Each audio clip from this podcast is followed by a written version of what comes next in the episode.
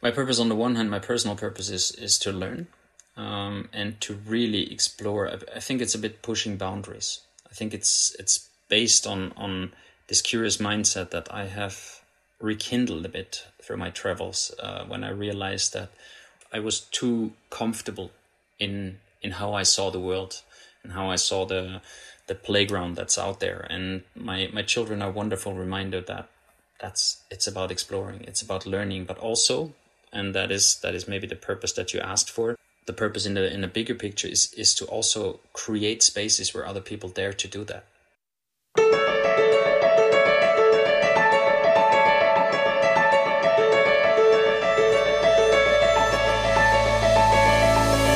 Welcome to Beeline, a podcast brought to you by the Hive Change Consultancy and hosted by its CEO, Andrew Tilling.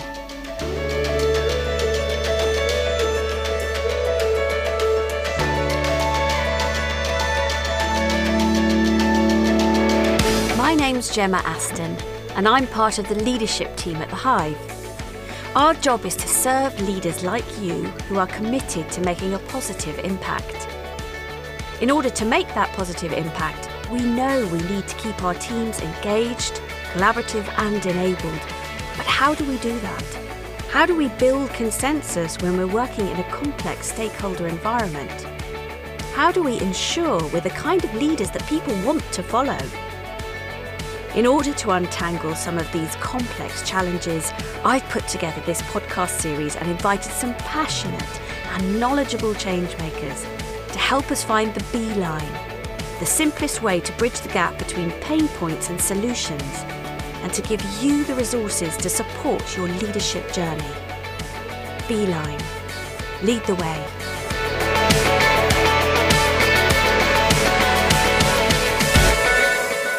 So, for any leader, the moment that really gives us that that uh, sleepless night is when we're having to deal with a crisis. And those moments in an organization can really break or make our organization, our, our opportunities to uh, really transform the work that we do and rise to the challenge, or enter into a situation where we're just looking at damage control, which can be very costly for what it is that we're trying to do. Now, any leader who's trying to create change is going to face those moments where we really have to do some uh, some soul searching as an organization and find our way through change. And so, what better guide than Thomas Lahnthaler? He's the author of Navigating Beyond Crisis. He's worked in crisis situations all over the world, looking at Kenya, Afghanistan, uh, Tanzania. He's done extensive volunteering with the Norwegian Red Cross and helps people really find their way through those those difficult moments. What I particularly like about Thomas's approach is that he is deeply inspired by his mentors, and his mentors are indeed his children. So, Thomas, it is my my real pleasure to have you on the podcast with us. Well, welcome to Beeline. Thank you very much, Andrew. Thanks for the kind introduction. Um, happy to be here. I'm looking forward to talking to you. You're in Oslo at the moment, right? I am just a small town outside Oslo, but I always say Oslo because that's what people know about Norway usually if they haven't visited. But it's it's still in the vicinity, so it actually counts as Oslo, I'd say. Um, and yeah, beautiful city. Now in summer, it's very nice. Uh, I can recommend coming here in summer. Winter is for different tastes, has also its charm, but it's a bit darker.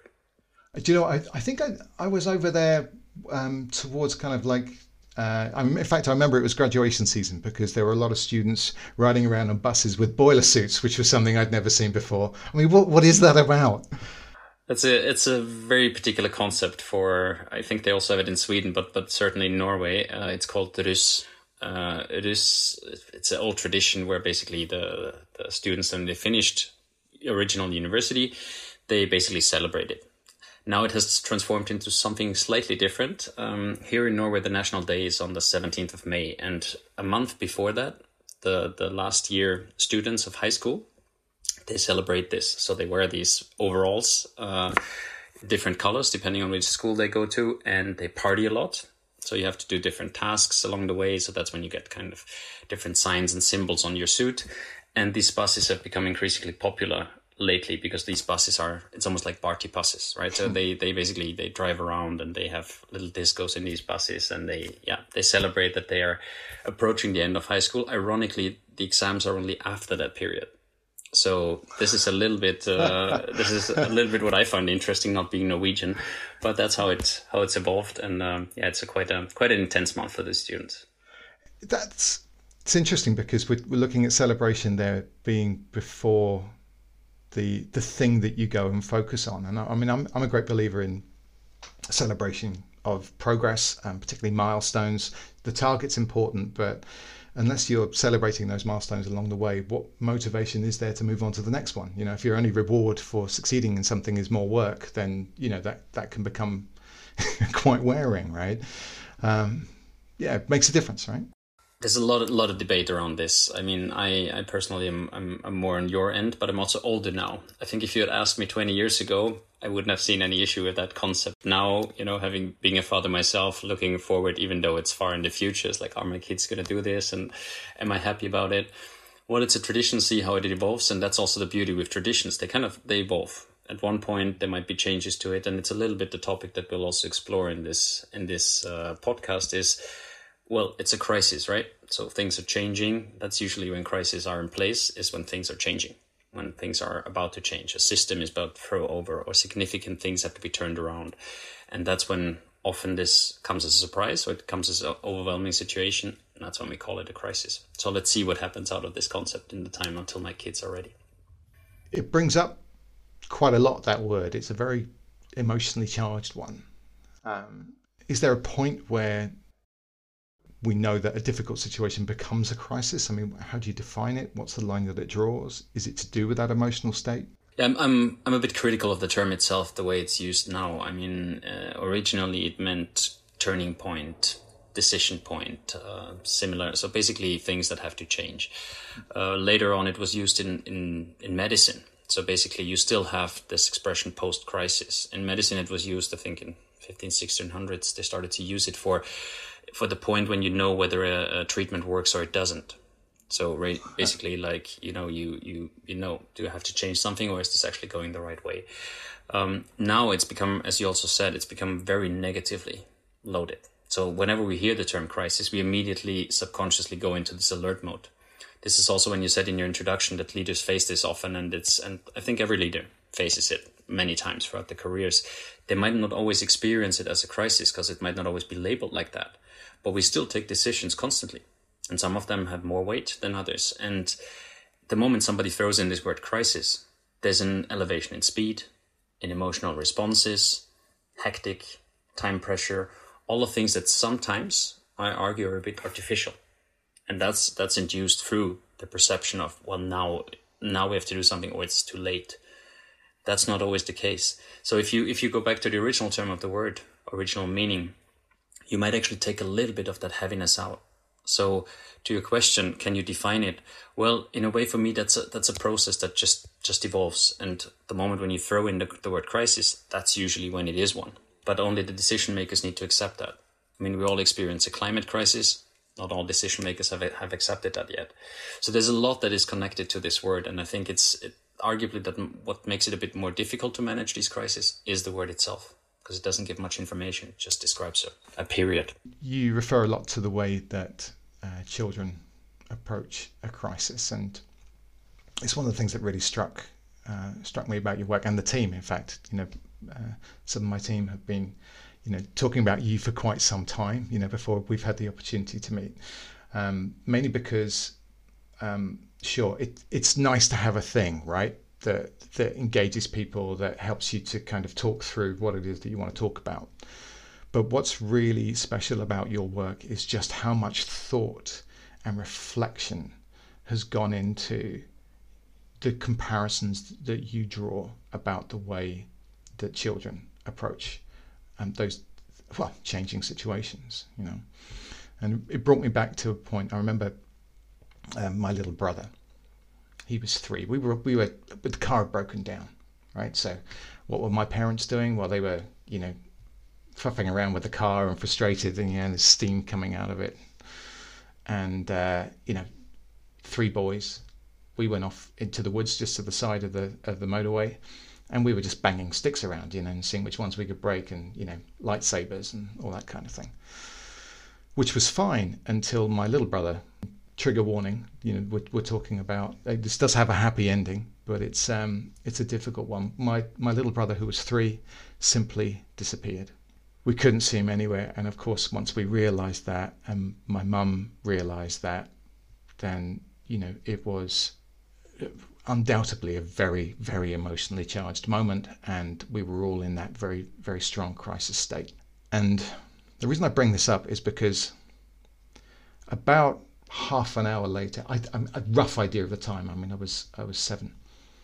This car pulled up alongside with my little brother in the back seat, and this couple had stopped my brother, what he had done is he'd sat at the side of the motorway. He'd gone off to, you know, have a pee behind a tree or whatever and couldn't find the right bush, whatever.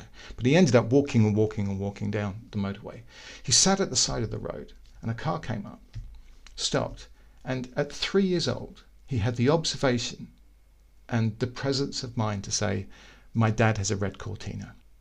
Colour and make of the car.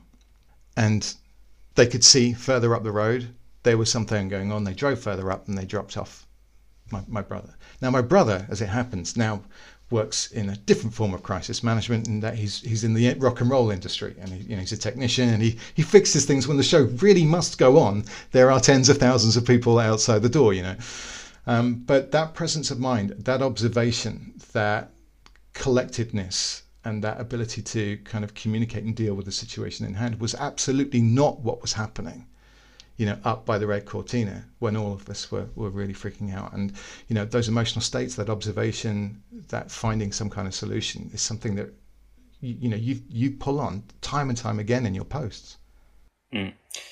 Well, thank you for sharing that story. I think it's a, it's a, it's a wonderful illustration, and I'm, I'm really happy that how it ended. But also, clearly, your brother has a cool head in situations like that. Otherwise, he wouldn't be working what he's working now. I think what what opened up my eyes to to these things was was a realization that I had. Uh, well, there were many realizations, but there were few in a row where I realized that my, the way I see the world is very different from the way my children see the world, and part of that is because I have all the concepts that we're throwing around when there is a crisis. I have already filled them with my assumptions, with my experiences, and children's children don't have that. So, for example, uncertainty. Right in crisis, we always talk about uncertainty now we are desperate also to fill uncertainty with our assumptions. So we, we constantly go there with our minds. Children's don't children don't do that. And if you if you really look if you zoom out, children constantly live in uncertainty. They have all they have to learn everything. They, they don't know anything. So in, in in their state their state is almost a constant crisis state because they have to learn, they have to make decisions, they have to adjust the ways of how they do things, observe not least what you just mentioned. And they show all qualities to get through this this periods with emotions. Emotions are a very important part, and I'm sure we'll tackle that that afterwards. But um, they get through these un- periods of the unknown because they just explore it. They're curious about it instead of of letting that fear kick in. And yes, children also have fear, but still they're looking for options. They're very way more focused on what options they have. They they they they have the advantage to not to be able to draw from so many different solutions because that is sometimes a disadvantage. Often in crisis, we talk about experience is such an advantage. Yes, that is true. At the same time, it can be a huge disadvantage because it can it can block our creative thinking because we get locked in like we've always done it like this. So why does it not work now? Children doesn't work. Let's try something else. And that is that is the beautiful flexibility and also this small observation, as you said. You know, the red cortina. We also underestimate the, often the ability of people because of, of children because we're so quick in in answering their questions instead of just playing it back. I've really developed this habit when my children ask me something that I know the answer to, I ask them, so what do you think about it? Just to hear how their minds work. Just to hear maybe they have the answer already themselves or they have an idea. And that in, in turn gives me an, a better understanding of where they are, how they see the world, where they are in their development, and where I basically need to top up or not even have to say anything because they know or have to give them a helping hand.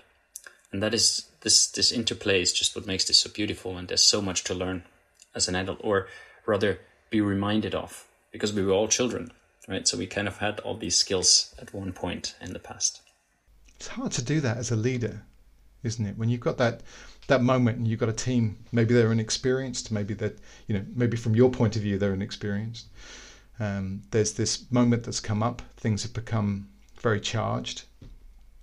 And the temptation is to come on in as that that hero mode, isn't it? Kind of like to come in and fix the situation, and which I think leaves an awful lot of insight and experience and perspective and ideas and creativity off the table. So before we kind of explore how we kind of deal with those moments and what's a good way of doing it, what else is the way? What other situations have or approaches have you seen leaders take which hasn't worked when dealing with a crisis. I think it's worth spending some time on that. One is certainly what you just mentioned. It's uh, often it uh, I get this this response. It's very lonely at the top, and when we explore um, why it's lonely at the top, it often results in it's it's a bit of a homemade problem. So it's this over this almost overwhelming sense of responsibility. Like I have to make sure that everybody is safe, but with that often comes that all everything has to come to me so I have to have the control over everything because one of the most common things that happens in crisis that leaders report and that I've also experienced myself many times is at one or the other point you are overwhelmed. You have the feeling like I have no control of this anymore. And then you're seeking control. You're seeking like an and, and it quickly turns over to the other side that you need to know everything. And information is not it doesn't always equal control. This is a very important point. Information can can actually lead to the absolute opposite so if you have too much information, you can be overwhelmed. You can lose the, the idea of where you want to go. So this is this is a bit of a misconception that we sometimes have. Information gives us control. Uh, other things that I've leaders hugely powerful insight. that's uh, yeah that's uh, it, but it, it's it's also difficult to accept because we have this natural instinct of you know the more I know the better. But for decisions, this is sometimes really not an advantage because it makes the decision sometimes way more difficult because I have to add factors that weren't even factors before and they might not even be relevant for what for this decision. But because they're there, I feel like I cannot I cannot exclude them. I cannot ignore them because the, mm. it's there. Other things that I've seen leaders do is they they focus all their resources on basically on the leadership. So the leadership that has the in companies that has the task to lead the company yeah, lead it also through a crisis, but also the everyday work is often completely depleted because the leaders sit in the crisis management team day in, day out. I have this this little story from the beginning of the pandemic of a, of a small software company who, or yeah, software and did, uh, digital communication, and they almost didn't make it through the pandemic. And so I asked, so what happened? The, well, in the beginning they said we just set all our leaders sat in this crisis management team first daily several hours. Then, yeah, every other day, and then a couple of times weekly. But the point was, they said the teams were le- left leaderless. So we actually neglected the, the business continuity, which is the lifeline, which is what, what companies have to look at. I mean, we have to continue working and then figure out a solution and not use all our resources on, on dealing with this crisis because that that really can deplete you of, of any chance to survive because you're not even having the basic lifeline intact. So that's also something I've leaders seen leaders do, or completely ignoring. Maybe a third one, completely ignoring that there is a crisis.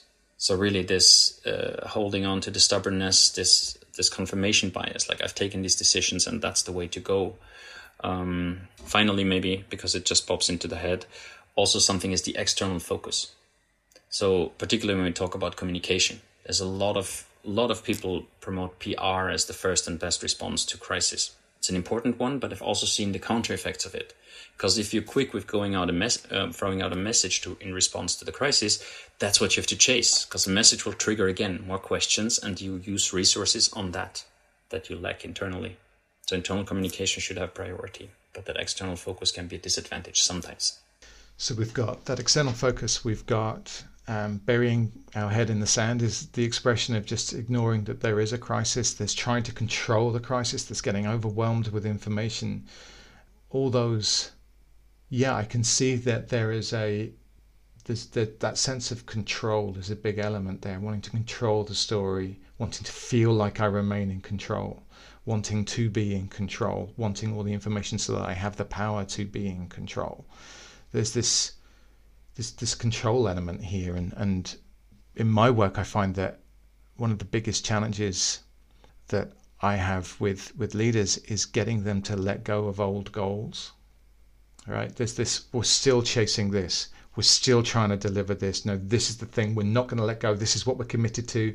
We've invested in here. This is what we need to do. And sometimes that is simply just either no longer viable, no longer relevant, no longer even a positive thing to do. But all of that's irrelevant because we're so focused on that goal, which is steering, putting all our thinking through that single point. And when we can let go of that attachment to that goal, suddenly we're, we're so much freer and more open to new opportunities, new insights, new perspectives.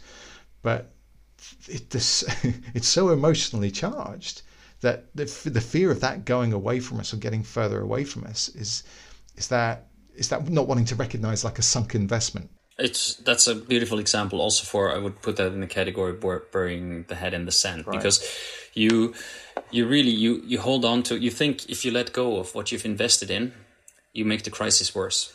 But what it is it's it's it's actually more often than not a relief. Because what what comes hand in hand with this is sometimes that i see leaders and companies saying like well if we let go of this our whole purpose disappears. And that's not the case the purpose is one of the most powerful things that can keep can, can actually give you the feeling of control if you go back to why you're doing what you're doing. It's not how you do it it's why you do it because that's what drives you that's what gives you maybe new ideas. Let's just go back to the beginning and say we really wanted to start this company for this and this reason and how can we do it with what we have now available?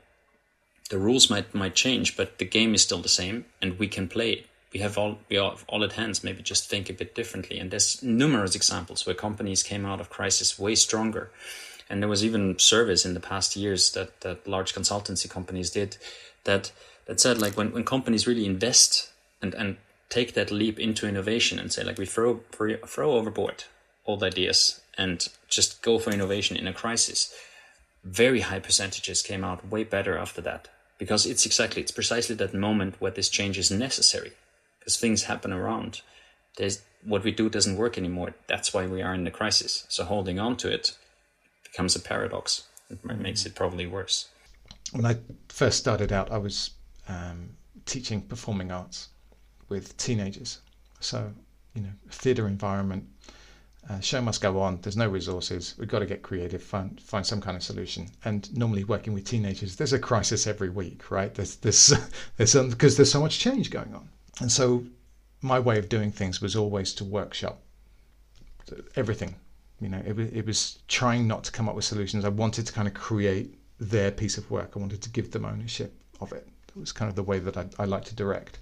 Didn't always create the best show, but what it did was it created their show, and that was the best for them in my mind. So um, this kind of approach to work, workshopping scenarios was really the cornerstone of, of uh, the foundations of my work now and, and kind of doing workshops with different environments to help people through. And then lo and behold, you know, I see uh, on your your LinkedIn this idea that workshop equals crisis, and I wonder if you can just unpack that for us because that that brought up so much for me. Well, that was uh, yeah. That, that I, I keep asking that. I mean, I keep getting asked that. I, I think since I work in both spheres, right? I work as a facilitator and I work as a crisis manager. Less of the latter, but still involved in the topic. I um I try to also look upon the topic of crisis and crisis management from both angles, and I realized that similar to what I've noticed in children, as a facilitator, there's so many skills that I have to apply that I learned being a crisis manager, and I think vice versa the same which which just made me think like, well, if you look upon a workshop, is there are there similarities to crisis situations? And there are. I think there are situations when decisions have to be made. On the one hand, from the facilitator, right? If if something doesn't go according to plan, or if I have participants who really don't want to be part of this, or if there's a conflict coming up, I have to make decisions. I have to make adjustments. I have to be creative. You know, sometimes exercises that don't work, so you have to redesign while you actually go all these things are highly relevant skills for crisis management. You have to be creative. You have to come up with, with completely new ideas, throw your assumptions and mental models overboard completely and continue. And some in a workshop, some of these mental models are produced by us through workshop designs, plans that we do beforehand, the numerous hours that we, we map out the red thread through the workshop and the little surprises that we put in and then they don't work. And not being thrown off by that is another quality. So being able to, yeah, okay, seems like I'm losing control here, but I'm not because I have my little anchors, same as crisis managers have to have. And workshops in itself are, are an uncertainty. I can plan as much as I want for it. Same with crisis, I can plan as much as what I want for it, but it will play out different. I don't know really how a workshop is gonna even look in practice before I, for example, see the room. Right? It's a mm. bit different digitally now, but but before I see the room, I don't know. Before the first participants show up, I have no idea how the dynamics is gonna be, and not even then. But I might get a bit of a sense. So there's a lot of unknown there. There's a lot of flexibility, adaptability that are required for workshop settings and similar formats, just as much as as it is in crisis. And what's make what makes this nice is I think to combine those two because I think you can work with these formats in each other's sphere.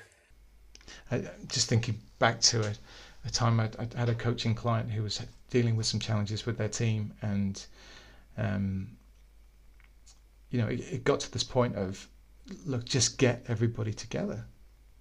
You know, it's like well, that, and that brought up an awful lot for her. It was it was that you know well you know anything could happen in that moment. I don't have control of that conversation right? It's kind of like you get everybody in the room and all the stakeholders who are you know at loggerheads with each other and it's you know you you, you raise the the uh, the chances of things going very wrong.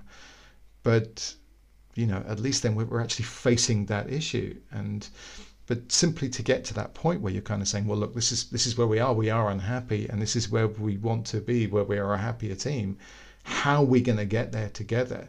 Just asking that question with everybody in the room and getting those stakeholders together can you know can make a tremendous difference. I, I fully agree. I think for me, my my approach to crisis management, and that's also when you said before that some leaders they're a bit you know when you have a team that you feel is inexperienced, uh, you you have a tendency to take a little bit back the ownership. Um, to steer a bit more the conversation. I think this these are all things that probably make your crisis response and also problem solving in that sense uh, weaker. Because I think that the beauty of it is that you have a team. The moment you have a team, you have different perspectives, you have different experiences, you have different ways of thinking. And this is exactly what you need in a situation when when things are about to change. Because you need to look at it from different angles. I'd love to do a little exercise that I always always mention that is simply asking people what is the opposite of a crisis and the funny thing is when you get simply different responses, right? So some would say like, oh, it's stability, and others would say like, oh, it's you know uh, control, and the third one would say it's it's safety.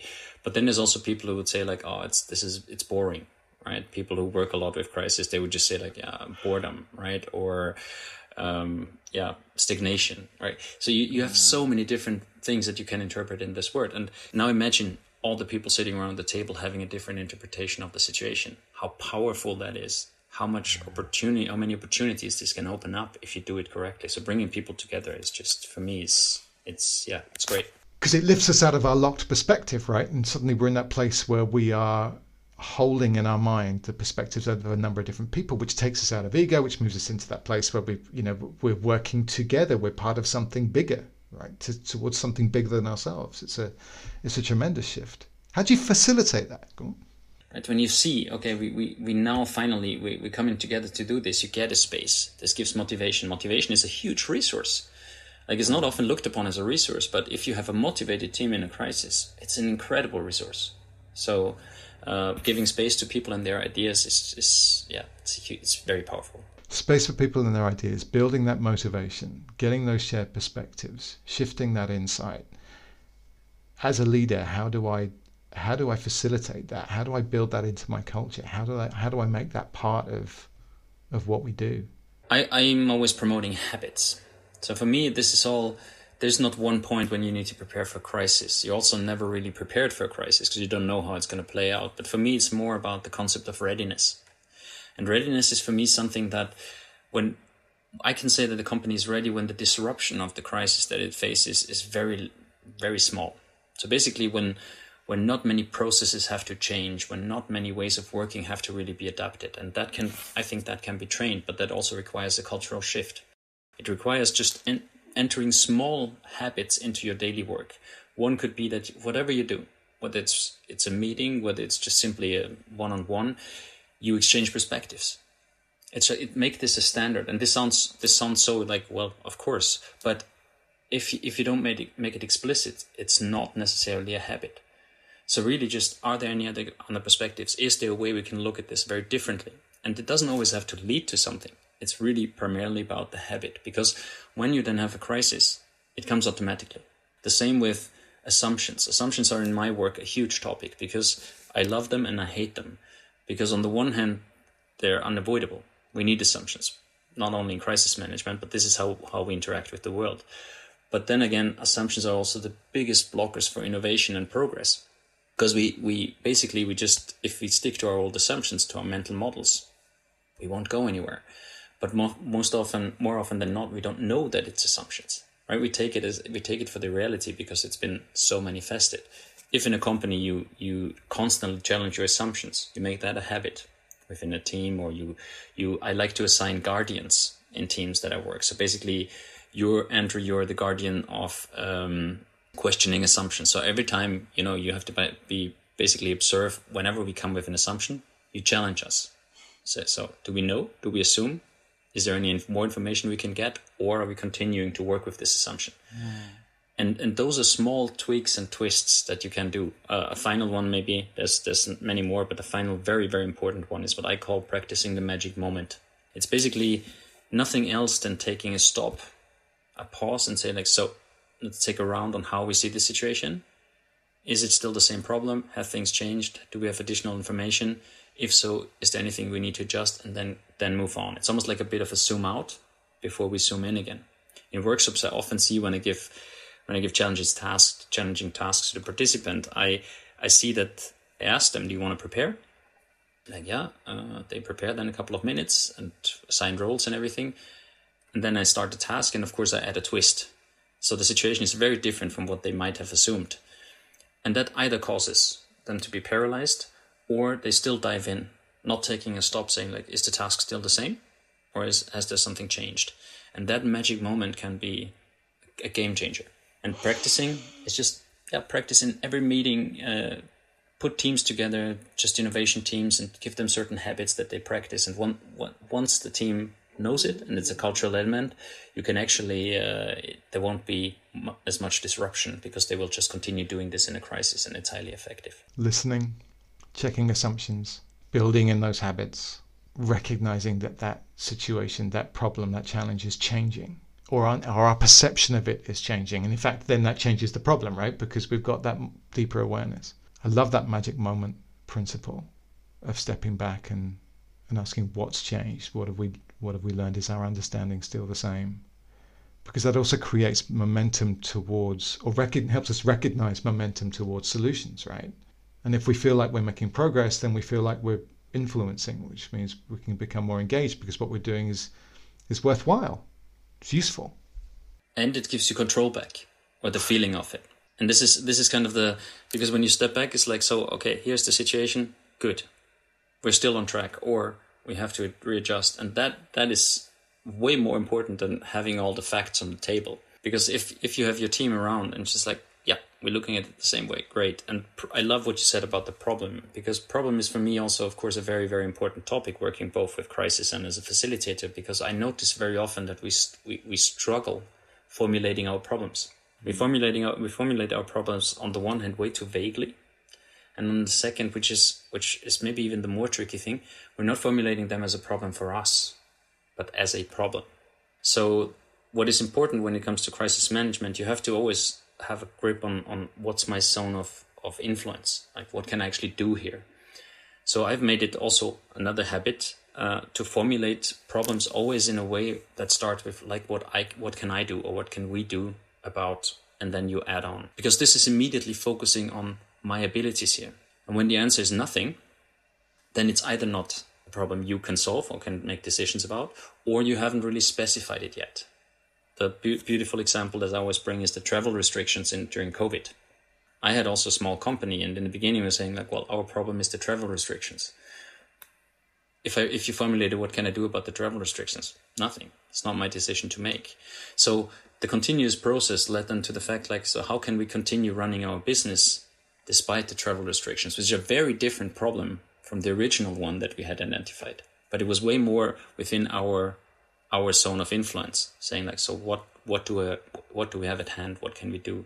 And the magic moment helps you do that because it helps you reassess: Are we still on the same problem?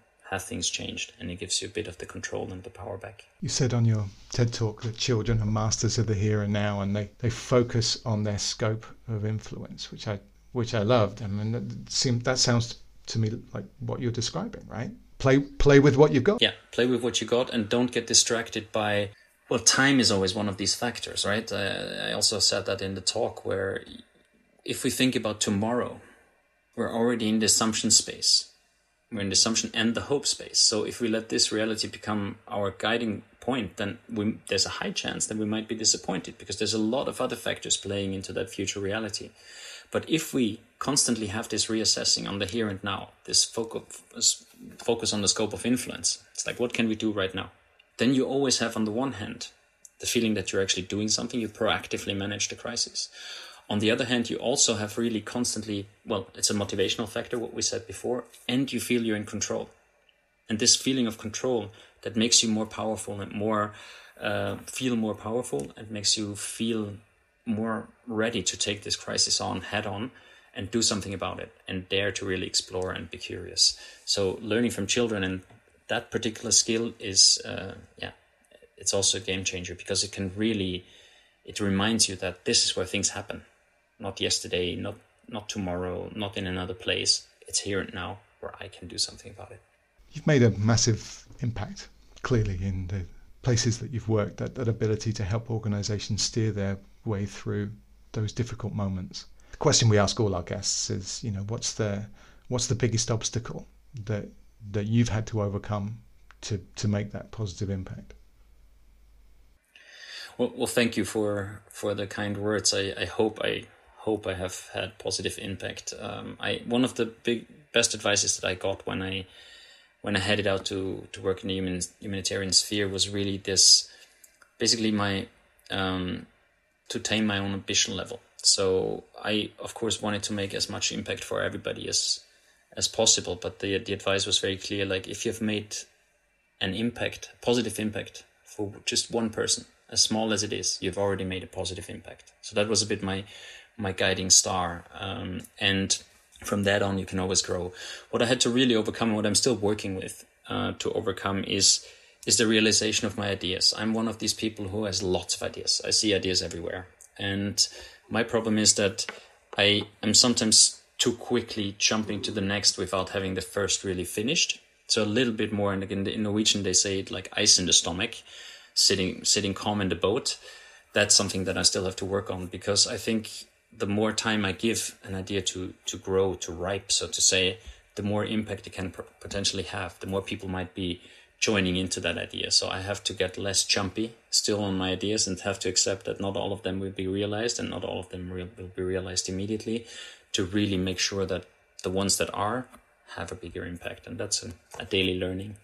Oh, I can so relate to that. Patience.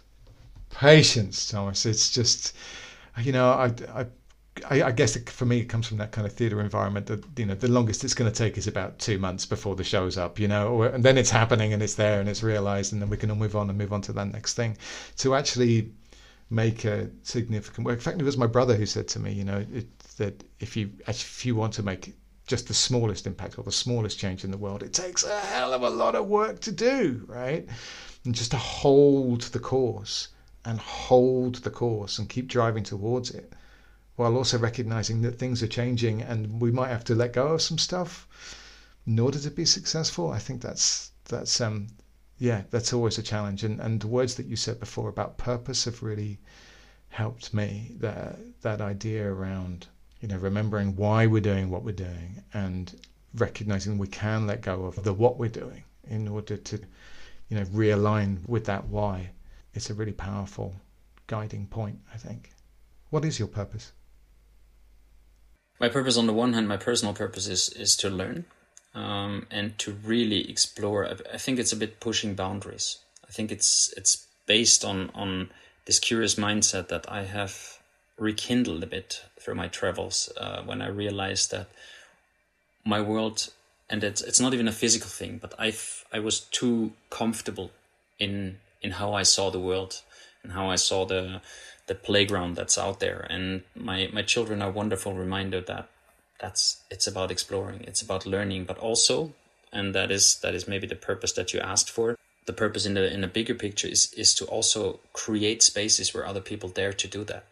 So it's it's about sharing a bit of my experience, but not in the sense of like this is how it's done, but in the sense of this is how what I've experienced. So making people curious to do the same, empowering them to explore their own ways of thinking like for example leadership right? So you can ask people what is leadership without telling them? And you might get very different answers instead of telling them what it is what we what we very often try to do. So it's creating these these arenas where people can experience because i have benefited from that and where they can build skills and yeah learn and explore. If people want to find you thomas how do they get in touch? I'm most active on linkedin um, that is the platform that I've chosen for myself. Um, but I'm also writing a bit on Medium. Um, so please, LinkedIn, reach out. I'm always looking for for connections and uh, really new people to meet. That's kind of what I thrive off. And of course, the website is www.thecrisiscompass.com. There you kind of can find information about what we do. Uh, we have a blog and, of course, a little bit of information on the book that you've mentioned before. Thomas Lahnthaler, thank you so much.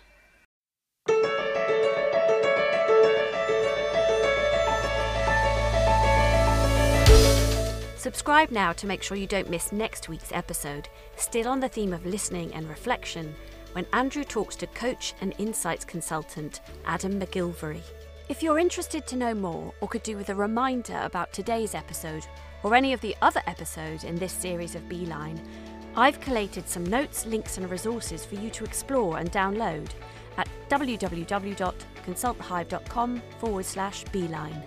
The Hive Change Consultancy provides radically effective training, coaching, and facilitation that enables a dynamic shift in leaders, sales teams, and entire organisational cultures. Get in touch today for an informal chat with one of our team.